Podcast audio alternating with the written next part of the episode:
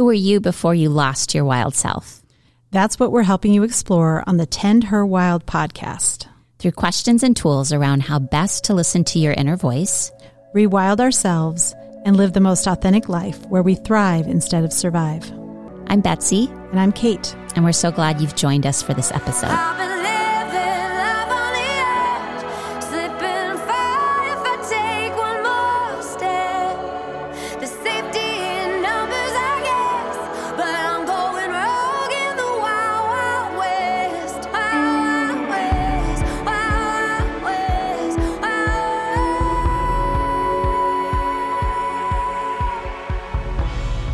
This is Betsy Rippentrop, and you are listening to the Tend Her Wild podcast.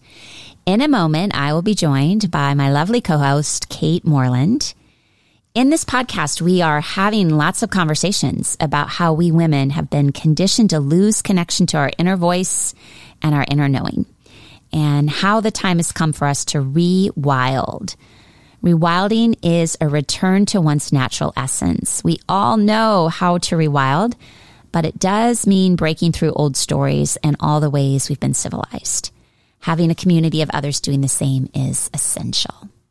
In today's episode, we are going to talk about the meaning behind the name of our podcast, Tend Her Wild, which comes from two experiences that Kate and I had jointly together. Hi, Kate. Hello, Betsy. So, should we dive first into where Tend Her came from. Yes. In fact, I was where we're sitting right now. I think there was a little bit of a a birth. Uh, yes, there right? was a major birth. And you've been connected with this project through me this entire time because really what it came out of is a presentation you and I did for the Chamber of Commerce right before COVID started. And we were talking about the impact of COVID. And so I did my due diligence work, as every good researcher does, and wanted to look at the data. Um, actually, no, I'm going to go backwards. We did the pre COVID, the day before the world shut down. We talked about work life balance with the chamber. Yeah, and well being. And well being. Importance of that. And then about nine months, 12 months into it, we did another Zoom call on mindfulness on mindfulness for leaders in our community. And during that I'd done all this research about what is COVID doing to our mental health. Yes. And what I found out is there were two groups that seemed to have the most difficulty during the COVID, the first 12 months of COVID. It happened to be women with children. Yes. And it happened to be young people ages 18 to 24. Well, then someone came into my life synchronistically who had a bunch of grant money from the state of Iowa for helping mental health issues related to COVID. And I told her the research. I was like, you know, women and young people, these are the two groups that have really struggled. And she said to me, Well, do you want to do a project? Why don't you write me a proposal? So, very quickly, I wrote a proposal for teaching women self compassion. And you were one of the first people that I ran this idea by. Yeah, I remember being in here and and uh, talking about the need and and you know would would women show up? Would women them, show for up? themselves? Right. So I wrote this grant. I got the grant, and part of what I budgeted for was a big chunk of money going towards Facebook ads because we knew we have to reach women. We want to reach women. We want to teach them about self compassion. We want to give them an experience. And we also want to send them this like beautiful box at the end of this program because women are often the givers and not the receivers. And we want to teach them about receiving. And, um, so I had all this money budgeted for Facebook ads. I literally put one post out on my personal page that I was doing this free program for women. And within six hours, 500 women had showed up, which is what the grant was for. Yeah. It was amazing. It was crazy. it just literally told us there is such a need and and women were were drawn to coming together to try to figure out what was happening. I yeah. so many so much uncertainty at that time. It was the summer of 2021. Yeah. So I went back to the grant people because I was like, six hours, we have 500 women, and bless them, they said, we'll give you some more money. So they said, we'll give you money for a thousand women. And so then in five more days, thousand women. A thousand women. So I did not, I ran, I put up two personal Facebook posts. That's it. I never used the budget for any Facebook ads. So what we realized is that women were talking to women and women were all suffering and saying, Hey, do this with me or try this or let's engage in this. So we did, we did, you know, these five weeks of content on self compassion and you were part of the programming. And then what we started to see is that women kept wanting to connect and talk and post on our Facebook page. And we just both became very clear on uh, women need a space to come together um, because we've been suffering. Yeah, really a space where they felt safe and not alone in how they were feeling. Um, sharing, I, a lot of people were sharing poetry and resources and books and things they were finding comfort in. But at the same time, I think for women, community is so incredibly important. So I, I really believe we were affected more by COVID because of the isolation. Yeah. Yeah. And we seek and, and need that community to a greater degree than perhaps men. Uh, and so it, it impacted us more. You bet. You bet. So after we ended this five week program, you and I had many conversations about how do we keep this going or how do we continue to serve these women or how do we um, continue to nurture this community. But we put it on the back burner because we had other things going on and we had this big trip coming up. So I was teaching a yoga retreat in Iceland. Yeah. And and I actually wasn't going to go. Right. I had followed you. We went I did a yoga retreat with you in Italy a few years ago. It was life-changing. But I had a lot of guilt about being gone at that time and the, the opportunity came up and and um, I don't know, I hesitated, but I was turning 50 and my husband uh, bought it for me without me knowing. Um, and so then I found out I was going about a month before the trip yeah. too. And the timing and how amazing, uh, just the opportunity, you know, it just taught, you know, it's another reminder when things come up that feel right, say yes. Yeah. We all, you know, I, there's a million reasons not to do things and not to say yes. But when you really feel it in your gut, there's a reason that you're drawn to something. And so I'm so grateful to him for. Yay, Joe. Yay. Yes. So this was a profound week for both of us. And uh, we're going to talk today about how the wilds of Iceland actually prompted really the start of this podcast. So we had done Tend Her, we'd seen the power of compassion and tenderness and bringing women together. And then we had this totally wild experience in Iceland. Yes. Like a place I've never, I couldn't even dream up, honestly.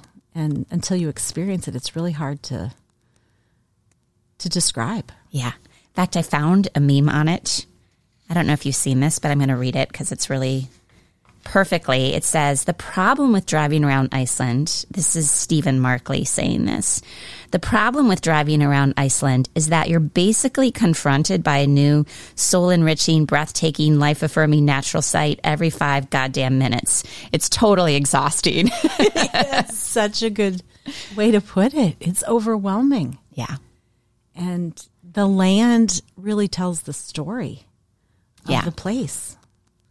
Um, I I found it. Yeah, I found that it brought out a side of me, and um, that I kind of had lost. To be quite honest, it's not an easy place. It's not an easy. Place. You have to kind of want it. You have to work for it. Um, and it, you know, it it takes you to a new level of kind of courage that um, it's. I I don't know. It's been a long time since I felt like the challenge of that kind of kind of thing? Well, I've always been aware that uh, seekers, and I definitely think both you and yes. I are seekers, that they typically, if you read about um, various people who've been on this seeking path, they often tend to go into the wilderness to receive guide- guidance and insight. And if you think of that word, word wilderness, it starts with wild. So you have to go into the wild. I think the sacred is in the wild, the mystery is in the wild. And nature itself. Nature, right? right? Connects yeah. us to our innate self. Yes. Absolutely. Yeah. So do you want to talk about kind of landing and, and our first impression, I guess? Yeah. We, we, we went at separate times. Um, you were there a day early, I think. Yeah.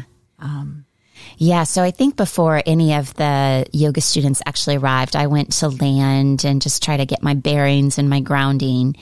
And I met Andreas, our host, who owned the yoga space and owned all the different apartments where our group stayed. And Andreas, the first day, um, I thought he was Icelandic. And then as he and I started to talk, he explained to me that he was actually Swiss. And I was very fascinated because I've been to Switzerland many times, and I actually think Switzerland might be one of my favorite countries that I've ever visited. And it's so pristinely beautiful that I was a little confused. Like, why would someone ever leave Switzerland? And so I got into a conversation with Andreas about this, and he explained to me, he's like, yes, uh, Switzerland is one of the most beautiful places on earth. But as soon as I came to Iceland, he felt very called. I guess his brother had been on his honeymoon to Iceland and come back with pictures. And so Andreas knew after he saw these pictures, I have to go to this place. I have to see this place. And when he got to um, Iceland, he was drawn clearly into all of the beauty. But the reason he told me he stayed is because it's wild. And he told me, he's a, this man, Andreas, is quite a seeker, quite a spiritual student. And he said to me, Iceland is the perfect place for spiritual growth because it pushes all your buttons. Oh, it definitely. He does. said the weather, like the extremes of light. So in the summer, they have, you know, 22 hours of light. In the winter, they have like six hours of light. The ruggedness of it. He said it pushes all of your buttons. So he said it's been a perfect place for me to grow spiritually. And I think in comparison to Switzerland, which is very, you know, there's a lot of, it's very straight and narrow. It's very clean. It's very tidy. It's easy. It's easy. And Iceland is not easy. It is not easy. So it's, it is fascinating that he chose to provide, you know, not just to move there, but to, to share it with the world by providing these, the, the yoga studio and in the hills uh, of northern Iceland. So for us, getting there was not just landing in Reykjavik, it was taking a car to the small regional airport, teeny tiny, and then getting on a small plane heading north. We were as far north uh, a city as you could go. Um, I think I want to say we were 40 miles from the the northern tip of, of Iceland. Yeah, I think that's correct. Yeah. So it was um, being able to kind of see the country by air and by car immediately. I was like, where am I? It's like another planet. it, it is. It really is. Um, just the vastness of it. And, and like your quote said, it, you look one way and it's waterfalls and green and the next way and there's snow capped mountains and lava rock. And I think the light and dark is such a great way to try to describe it. And we were there at a really unusual time because it was in end of September, September but it snowed bef- right when we, you know, in the first few days. And so the green was still green, but the snow butted against that, up against that. And it was um, striking. And even locals said, this is very rare to see both at the same time like this. Um, so yeah, from the beginning, I there were I, it felt magnetic to me. Yeah, you were sort of in awe all the yeah. time. Okay, so our, one of our first events or outings that we did is we went to this island, Hersey Island, it's called, and it's supposed to have like energetic vortexes. It's a very sort of magical island. People um, often, when Andreas takes a group there, they spend a lot to- a lot of time meditating at certain points on the island. And we got there, and it was driving, windy, rainy oh. experience. So, tell me what that was like for you. Talk about the extremes. Oh, it, it, extremes is exactly what it was, and we had to take a boat to the island, obviously, and um, it was pouring rain, and I don't know how windy, probably forty mile an hour winds. Um, the boat was rocky, and it, you're like, we're gonna do, we're gonna hike, um, and I think this was my first realization that this is not. I mean, yoga, right, in a safe space, and you know, there's a there's I knew what to expect from yoga, right? This was like this juxtaposition of but we're also going to do these adventures that are not going to be easy or comfortable. Or comfortable. So we landed on that island and basically we all looked at each other like is there shelter? is there somewhere we should be going? And he's like, "Okay, let's go." And we started off on this hike. I think it was 2 miles. Yeah. Which, you know, not a long hike, but in driving rain. I mean, I we had our heads down for a lot of it. I think there was some swearing, uh, but it was also beautiful amidst, you know, this incredibly awful weather. Um, that that clearly locals are like, that's that's just the day we're having. We're still going to do it. So it actually was a great way to start the trip because I think it kind of gave us um, a little shot in the arm of, you know, you can do this. The whole idea of doing hard things. Like we just did it. And we were soaking wet. Um, and, and saw amazing, um, like you said, those vortex areas throughout the, the hike where we would stop and the, the rain would be hitting us and we would try to experience it. Tiny houses just nestled in the, the hills of that island. Um, it's such a it was just such a I guess I don't know what the right word is. It was just such a magical but also hard first experience that I think it set us up for the rest of the week. Frankly. Yeah. And I remember I had kind of presented the theme for the week, which Kate knows this. I spend a lot of time preparing for these retreats and then inevitably I get to the location and then I throw all my notes out the window and, and tune into the energy. Like when we went to Italy, I had a completely different theme. And then I read this book on the way there about the surrender experiment. So our whole week in Italy was surrender. So going to Iceland, my theme was going to be magic, like the magic of travel and new experiences. And we got there. And after that first conversation with Andreas, I was like, oh, I think the theme has to be wild. So I'd already set the theme of like, we're going to rewild this week, which is about coming back to our true essence, which truly is what yoga essentially helps us do is find our essence and settle into our essence. Um, but I didn't know that was going to be my theme until I got there. But I had presented that theme. And so I remember what I was doing that windy hike and by the way, I freaking hate wind. I've always hated wind. My constitution does not deal well with wind. It makes me anxious. It makes me overwhelmed. But because I'd already kind of soaked into this idea of like, we're going to be wild this week. We're going to be in the wilds of nature. We're going to experience wild things. We're going to be pushed to our edge points. I was so like I was the I was the last one in the crew yeah. And I was so exhilarated by it. Like I've never been exhilarated by wind and rain. Like I avoid it at all cost. And I, and, and by the way, I'd bought these new like hiking boots, which I, they were expensive. So I could have sworn they were going to be waterproof. No, they were not. They were not. My, my feet were soaked. My socks were soaked, but I was exhilarated because of that idea of like, this is wild, Betsy, and like embrace it, move into it, don't be scared of it. And so I had like the best time. But I don't know if the whole group had the best time. I, I don't either. But you had, in some ways, you kind of had to surrender to it too, and and and embrace what was happening. Um, that I remember thinking that, like, because I was looking down and trying not to get pelted, and then I'm like, I can't miss this. I can't miss this amazing red house that just sits nestled up here. Who lives there? And you know, you you you had to kind of open your eyes, and I just kept thinking, oh, we would at, at home we would we would literally everything would have been canceled. Yeah, we, we would, would, not be outside. We would right not now. be outside right now. So you're right. You would set the tone in the morning for being wild and rewilding, and this first experience just said, "Welcome to yep. Iceland. Here we go, That's folks. Right. Fasten your seatbelts." Yeah, and then we we we ended up in this beautiful little restaurant that was locally owned. They they served fresh cod.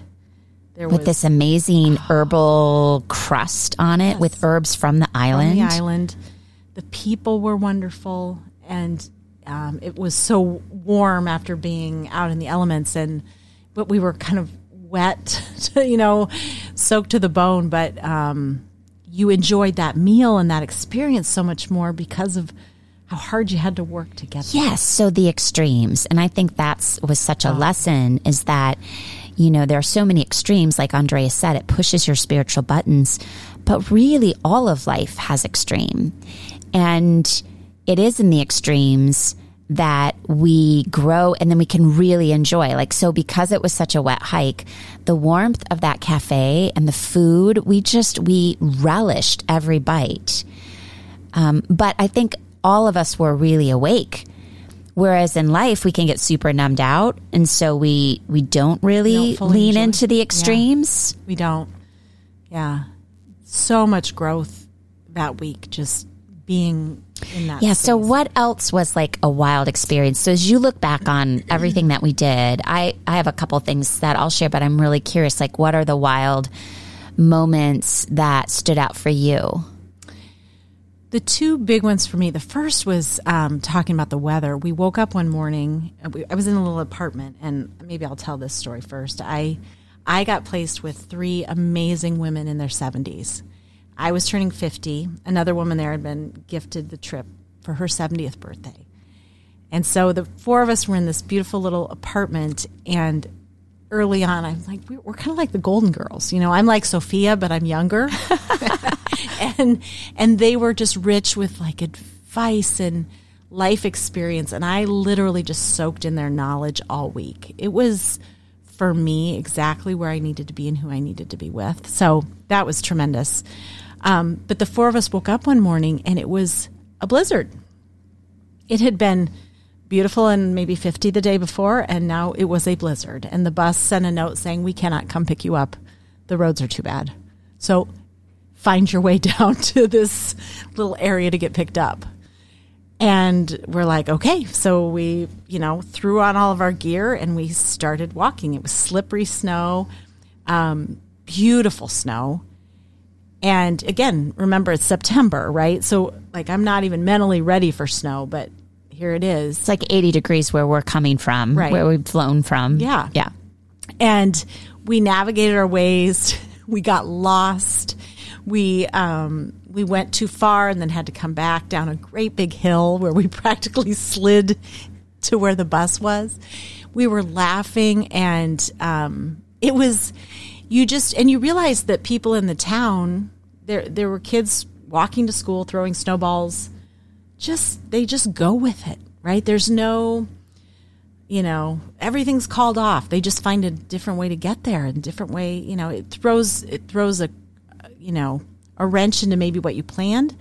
But there's something about the people there where they don't get excited about it. It's just they get used to the extreme changes and they adapt. They're resilient. So resilient so that morning was was very memorable. It was a very very hard, but um, but very um, wild experience trying to get where we needed to go. And then the other one was our horseback riding days mm. day, and I we had a choice whether we wanted to do whale watching or horseback riding, and you and I both changed at the last minute. Yes, because I fell off a horse.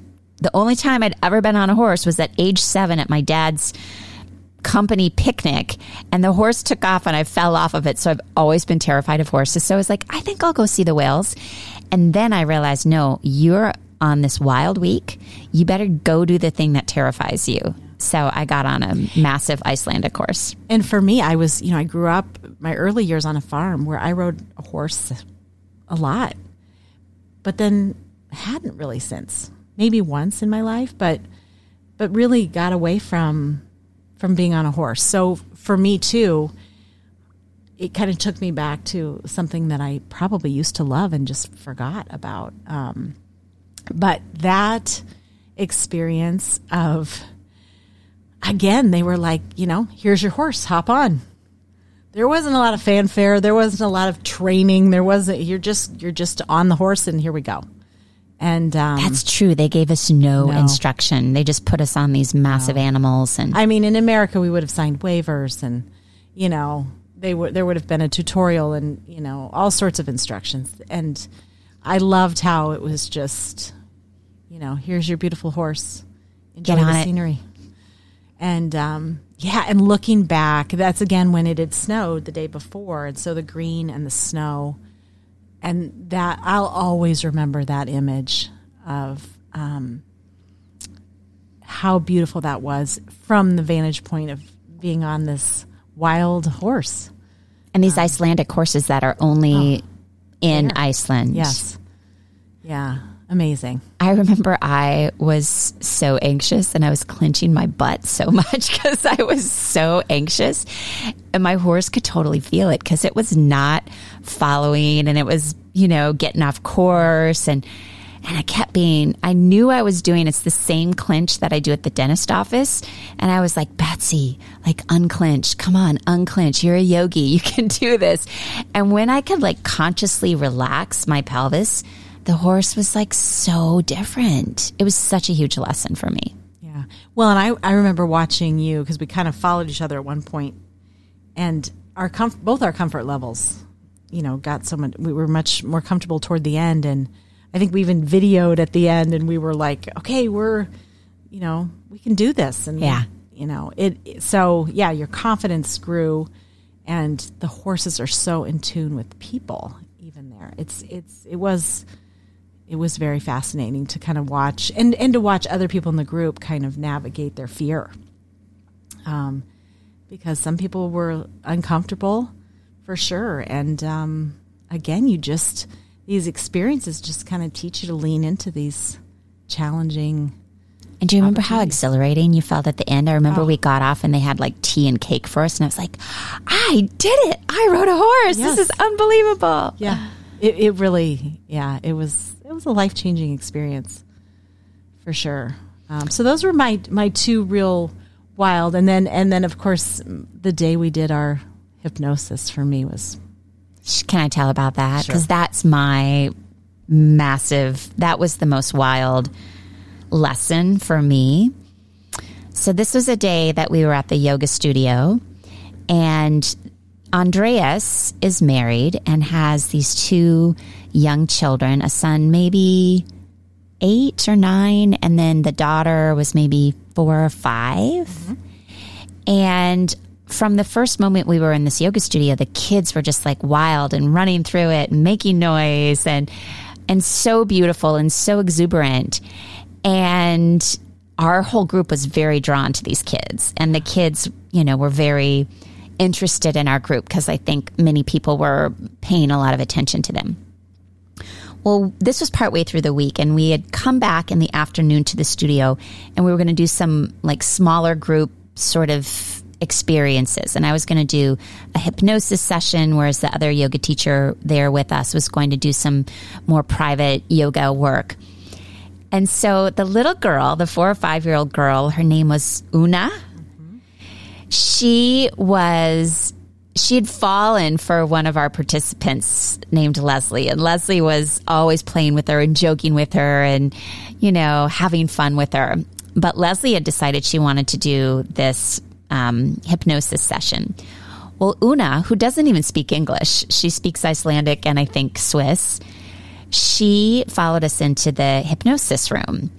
And I knew right away, I'm like, okay, we need silence, we need quiet so I said, Una, I'm going to help you find your mama. And I walked all over the space and I couldn't find her mom. And so I found her these coloring pages and she was sitting right outside of the door where we were doing our session. So I've done like the hypnotic induction. Everyone's in these like zero gravity chairs and everyone's getting relaxed. And I hear the door open and in comes Una. And she's got this like big smile on her face. And I'm thinking to myself, okay, don't laugh, Una. Don't laugh. They're just in the place. Like I finally have them relaxed. So I put my finger up to my mouth, just like the shh sign. And she kind of looks at me with these big eyes. And she comes and she sits down right next to me. And that little girl, literally, she had these two papers that she had been coloring outside the door. She was holding on to these two papers. And she sat next to me, like so silently. A couple times I would like rub her back. And she just kind of knew, which to me was amazing as a four year old, that she just kind of sensed the energy and she sat there very calmly. And after about she sat there with me 10 or 15 minutes. The session was over. I brought you guys out of sort of this deep relaxation, hypnotic state. And right away, she's got these two pictures, and she goes and she hands one one to to Leslie, the woman she had this, you know, kind of funny connection bond with, and she handed one to you.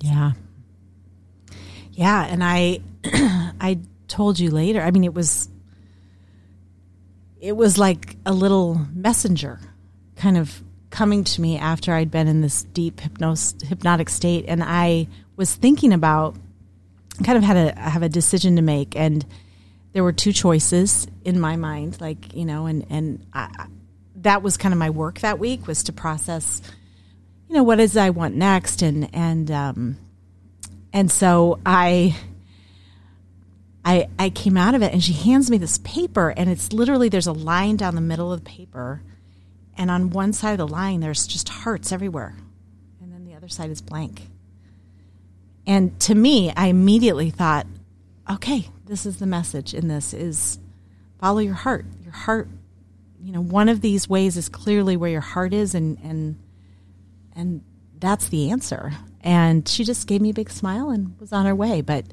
this little girl was um, and then I, I enjoyed the rest of the week kind of talking, you know, with being around her and being in her presence. She's, I mean, she was just an amazing per- little person, honestly. Um, and she was so wild. So wild. I, I, I, noticed that. We talked about this. The parenting there is so different. We, I, I think about how I parented my, my kids, and right, we're always like, shh, this is a place to be quiet. Um, you know, don't be too much don't be too loud don't don't mess anything up like the, you know there were we we parent a, I think a lot of the American way to parent is to kind of keep kids small. Yeah. Um, unless they're in the right unless they're in the right place. But when you're around adults right? But in Iceland there's a there's a sentiment that children are just meant free. to be heard and free. So free. Restaurants um, they, they they are as much a part of the conversation, the um, the experiences as the adults, and and I was struck by how that upbringing for someone like her and her brother will make them adults that are not afraid to take risk and that um, that have that wild nature um, and I actually got to meet their uncle at lunch. I sat by him. He was in town just for the day. So he was in his 20s. And this guy was adventurous to the nth degree. Um, he too came from Switzerland, but he was living with them for a period of time. He was back visiting because his parents said, "You're you're you need to go where you can be wild." So they sent him over to Iceland to stay with them for a period of time and he showed me these images of him kayaking down waterfalls and i he he had this innate i mean i started following him on instagram it, it's just a different way of living and i was so drawn to how how innate it is and how it's taught at such a young age um, or or allowed at such a young yeah, age. Yeah, because it's their natural. That. I think it's, it's that's state. their natural state, and it's they're not in any way state. trying to shape it. It's all of our natural states. Yeah. And I have to tell you, Kate, I actually had a little bit of grief and guilt that week oh, because I was watching Una and her brother wild and running around and free and in this yoga studio and even the mom did this gong bath for us. And Una was there making noise and making sound. And I thought to myself, oh my gosh, I own a yoga studio. And anytime my children are at the yoga studio, like I make sure they're in the office and they're quiet. And if there's a class, I'm always like, shh, don't make noise, don't make noise. And I thought how I've silenced them so often in my space and how this family was not silencing their children and how beautiful it was and what an example it was that they were just allowing their children to be who they were. Yeah. Well, and it's it's not just you; it's a cultural difference. Yeah, for sure. And uh, but I felt that too. I thought, boy, you know, a lot of times uh, my kids are older now, but um, how free did you know were they really? Yeah. There's a really interesting idea too that um, it's at age ten that we start to internalize our formal training. And so, like all of the socialization and the education and sort of the civilization that we're put through really kicks in at age 10. So, like up until 10, we have all that wild instinct. It's our essence, it's who we are. And then we finally learn and then we start to become less of who we are. So they say go back and look at like childhood pictures of you before the age of 10. Um, I think I've also read like 9, 10 is, is sort of the age when you're most yourself.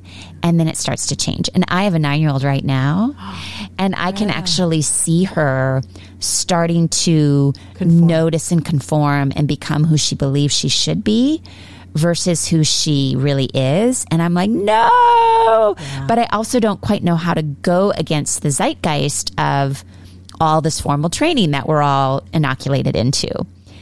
Um, yeah, it, it, it's powerful, right? And it's as a parent, I don't know that we have. I think all you can do, honestly, as I look back, is keep acknowledging the times where she is truly herself, right? Yeah. Keep pointing it out. Keep pointing it out. What makes her unique and what makes her special. What when she's being innately who you know she is. Um, celebrate those times with her acknowledge those times to her and to others. Um, because the voice, you know, we listen so much to what others tell us, right? And if there's not that counterbalance, then I think that you do kind of, they, they tend to listen to the voices they hear the most. And that, in especially for young women, I think that's why middle school is so hard, junior high age. Um, it, we, it's, it's a, such a hard time for girls because we're all trying to be what we think we need to be um, versus who we are. Yeah. And I, I really believe that's when it starts. Yeah. You're right. I think that's the age. So, so the other thing that Una taught us during the week is Una taught us about elves. Yes, she did. If you'd have told me that I would have elf knowledge in my life or be interested in elves and be, be so fascinated, I would have laughed. Um, but I am truly fascinated by the culture of elves. Yeah, so we have to talk about this because um, it is it opened my eyes, and I, I actually I think most of our group was so on board with it. So the people of Iceland totally believe in elves. And if you look around the landscape, like there's little houses built for the elves, and they literally have a clairvoyant person who works for the government of Iceland because when they're doing projects like constructing roads, there are moments when things go wrong, like all the equipment breaks down or there are problems. And it's because the elves are not happy. And so this clairvoyant who works for the government goes to communicate with the elves to figure out what they need. So this big road project that we were told about, um, yeah everything was going wrong. And the clairvoyant said, Well, it's because you guys are building this road through an elf cemetery. If you take the road this direction instead, it'll be fine. And so they listened to her and they did it, and everything went smoothly. I mean, they, the clairvoyant will bring a basket of, of goodies, basically, and leave them, leaves it for the elves. There's like an offering of like peace. Yeah. Um, it is, and and they embrace it, and they Every, like most people in Iceland. It's story yeah. after story.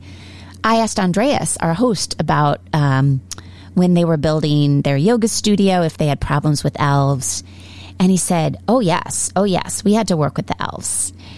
And so I think it was the next day I was teaching a class, a yoga class, And Andreas's wife was in the class that day. And it was really hot. So we opened the back door. And then all these chairs started to rattle. And I jokingly said, Oh, must be the elves.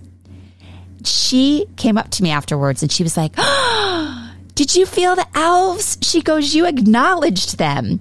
You said something about the elves. And so they were totally there. And I was, you know, I was a little dumbfounded. But what it for me boiled down to is that if you would press any of them, like, have you seen an elf? I don't think they see elves, but what they're aware of is that there is, there's like another sort of layer or level of existence. They often call it even, it's like the energy of the earth. And they respect it and they listen to it and they want to engage with it in a way that's peaceful and cohabitate together. And so for all of us, I think the more stories we heard from the Icelandic people, we were all kind of like, oh, this makes sense. Like the Native Americans did this. They had connect- connection with the, the spirit of the land. And again, why has our culture lost um, sort of this idea that there maybe are things that are unseen that we can't fully yeah. There really grasp. is. Uh, yeah, I think there's an innate I think we all have an innate ability to connect with our surroundings and, and a level of consciousness you can reach to do that. But we don't encourage that or embrace that in our culture. And there, the land, the land is really determines so much. And you make the conscious decision, I think, there to have a level of respect and um, kind of oneness with it that the people that live there have such a richer life because they're not they're not there's not the tension right? Um, there's there's a, a oneness with it. I remember someone there told me we only take as much as we need right? There's the c- culture here is more is more is more is better right? We're, we're always um, and and there no it's just we we only use and take what we need. It was that final restaurant we went to. We had this like magical farm. It was a farm we went to where the people who owned the farm made this fresh lamb and all this beautiful vegetables from their garden. And Andreas was telling me that like the average tourist or even the average icelander would never be invited to this farm nor would they ever cook and the man who owned the farm was also an artist. He brought us into his artist gallery and a bunch of people on our tour said, can I buy this? Can I buy your art? Um, but Andreas said, you know, Americans think that they can just bring in their money and say, I'll pay a big amount for this experience. And he said that doesn't work in Iceland. So this farmer, the only reason he does this is because I have a relationship with him and we are good friends. And so he will open his home to the groups of people that I bring in, but he wouldn't do this. It doesn't matter how much you pay him. He wouldn't do this otherwise. And I was struck by that because again, it, it kind of goes against our culture of like, if you have money and power, you can make things happen. But that's not how it works in that culture. Not at all. It very much felt like everyone there. There was an equality uh, among people there um, that I I don't know that I've ever experienced in that way. It, you felt that um, everyone had equal rights, children and adults.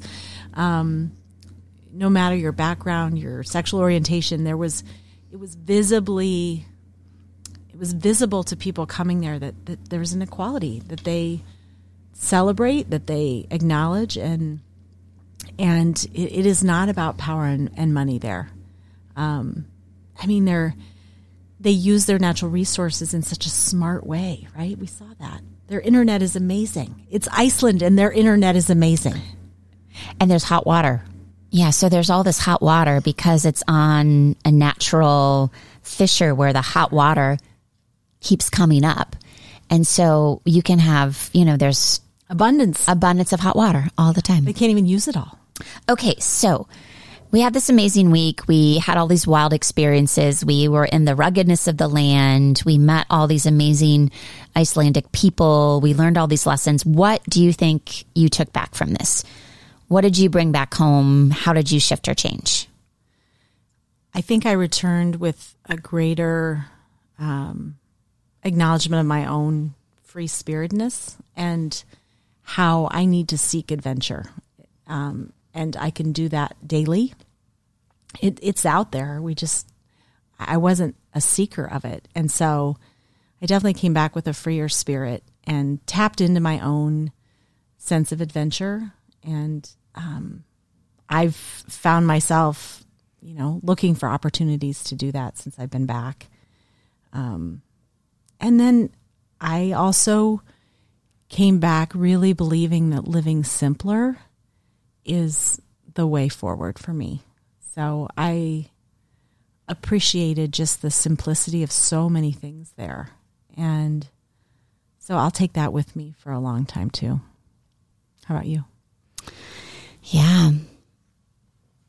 I think it was more of a transformative week than I probably even quite know yet. But my last morning there, so I'd finished all of the teaching and um, I've taught many retreats and have learned that you hold space for people. And this actually was one of the hardest retreats for me um, because I think because of the wildness of the the culture and the country and the weather that people were having a lot of intense experience. And so I was sort of holding that during the week. So I remember that last night I went to bed, I was relieved. Okay, I did it. Like it was a successful week.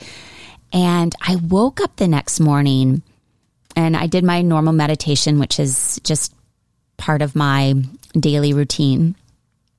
But this meditation was very different. I felt um, like all this very soft energy around me. I felt um, a lot of um, ease around me. And I sort of received this message that um, your life what was the message? Let me think what the, it was sort of like your life will be changed forever from this point on, which, oh my God, that sounds like such a big, massive, right? Message. But I kind of took it all in.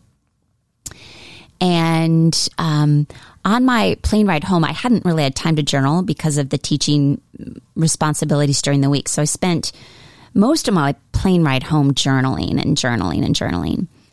And I was reflecting a lot how I had been um, very stuck in my life for a very long time. And, you know, this idea of being civilized and learning the rules. I mean, I went full force into that um, for many reasons from my childhood, but I became the ultimate rule follower and good girl and do the right thing and please the parents and please the culture. And so this week of just being really free and wild and giving permission to other people to be wild, um, I think was a major turning point for me. And um, three weeks later to the day of that morning that I woke up and had this sense like things are really going to change, um, I actually told my husband that I was leaving, that we needed to separate. And I think it's all connected in many ways to that week, that there were a lot of insights that came through. And the the change that came forth through this is quite powerful because this this movement towards something different already has brought such positive change and energy into my life, but into his life as well. So we're still on really good terms and we're we're kind of going into this with a lot of openness, but realizing we'd both been stuck in a lot of old patterning that wasn't helping him. It wasn't helping me. It wasn't helping our family. And that we really had to break open and change some things. So in some ways, this rewilding that happened in that week started to tap me into my true essence, my true nature, but I think I'm also giving him permission to do that same thing. So I don't know where any of it's going, but I do think sort of the seeds of it got sown in that trip to Iceland. Yeah. You and I talked about that kind of a little bit up there, and I knew you were I think being in a place, I think that's the the message maybe for today is when you do feel stuck, take yourself to a new place. Be be open to adventure and uh, a new space because that's where the you can find the answers in the quiet, um, and also the rain and the yeah the volcanoes and all sorts of amazing things. But you you sometimes have to step outside of your normal comfort zone and, and to find the growth and the courage to take the next step that that you need to take and um, doing that with people that you care about and uh, can learn from uh, just makes that experience that much richer so yeah. i'm so i'm so uh, you know excited and also um, in awe of your ability to kind of take that experience and and and make it the transformation that you needed to have at that moment to to make a courageous yeah. decision. Yeah. Well, the sacred is in the wild. So yes. hence this this podcast and many future conversations we have about how we can all continue to be more wild. And now the amazing singer-songwriter Lissy Morris with Wild West. Thanks for joining us today. If you like this podcast, please subscribe, rate, and review. Come back and rewild with us again next week.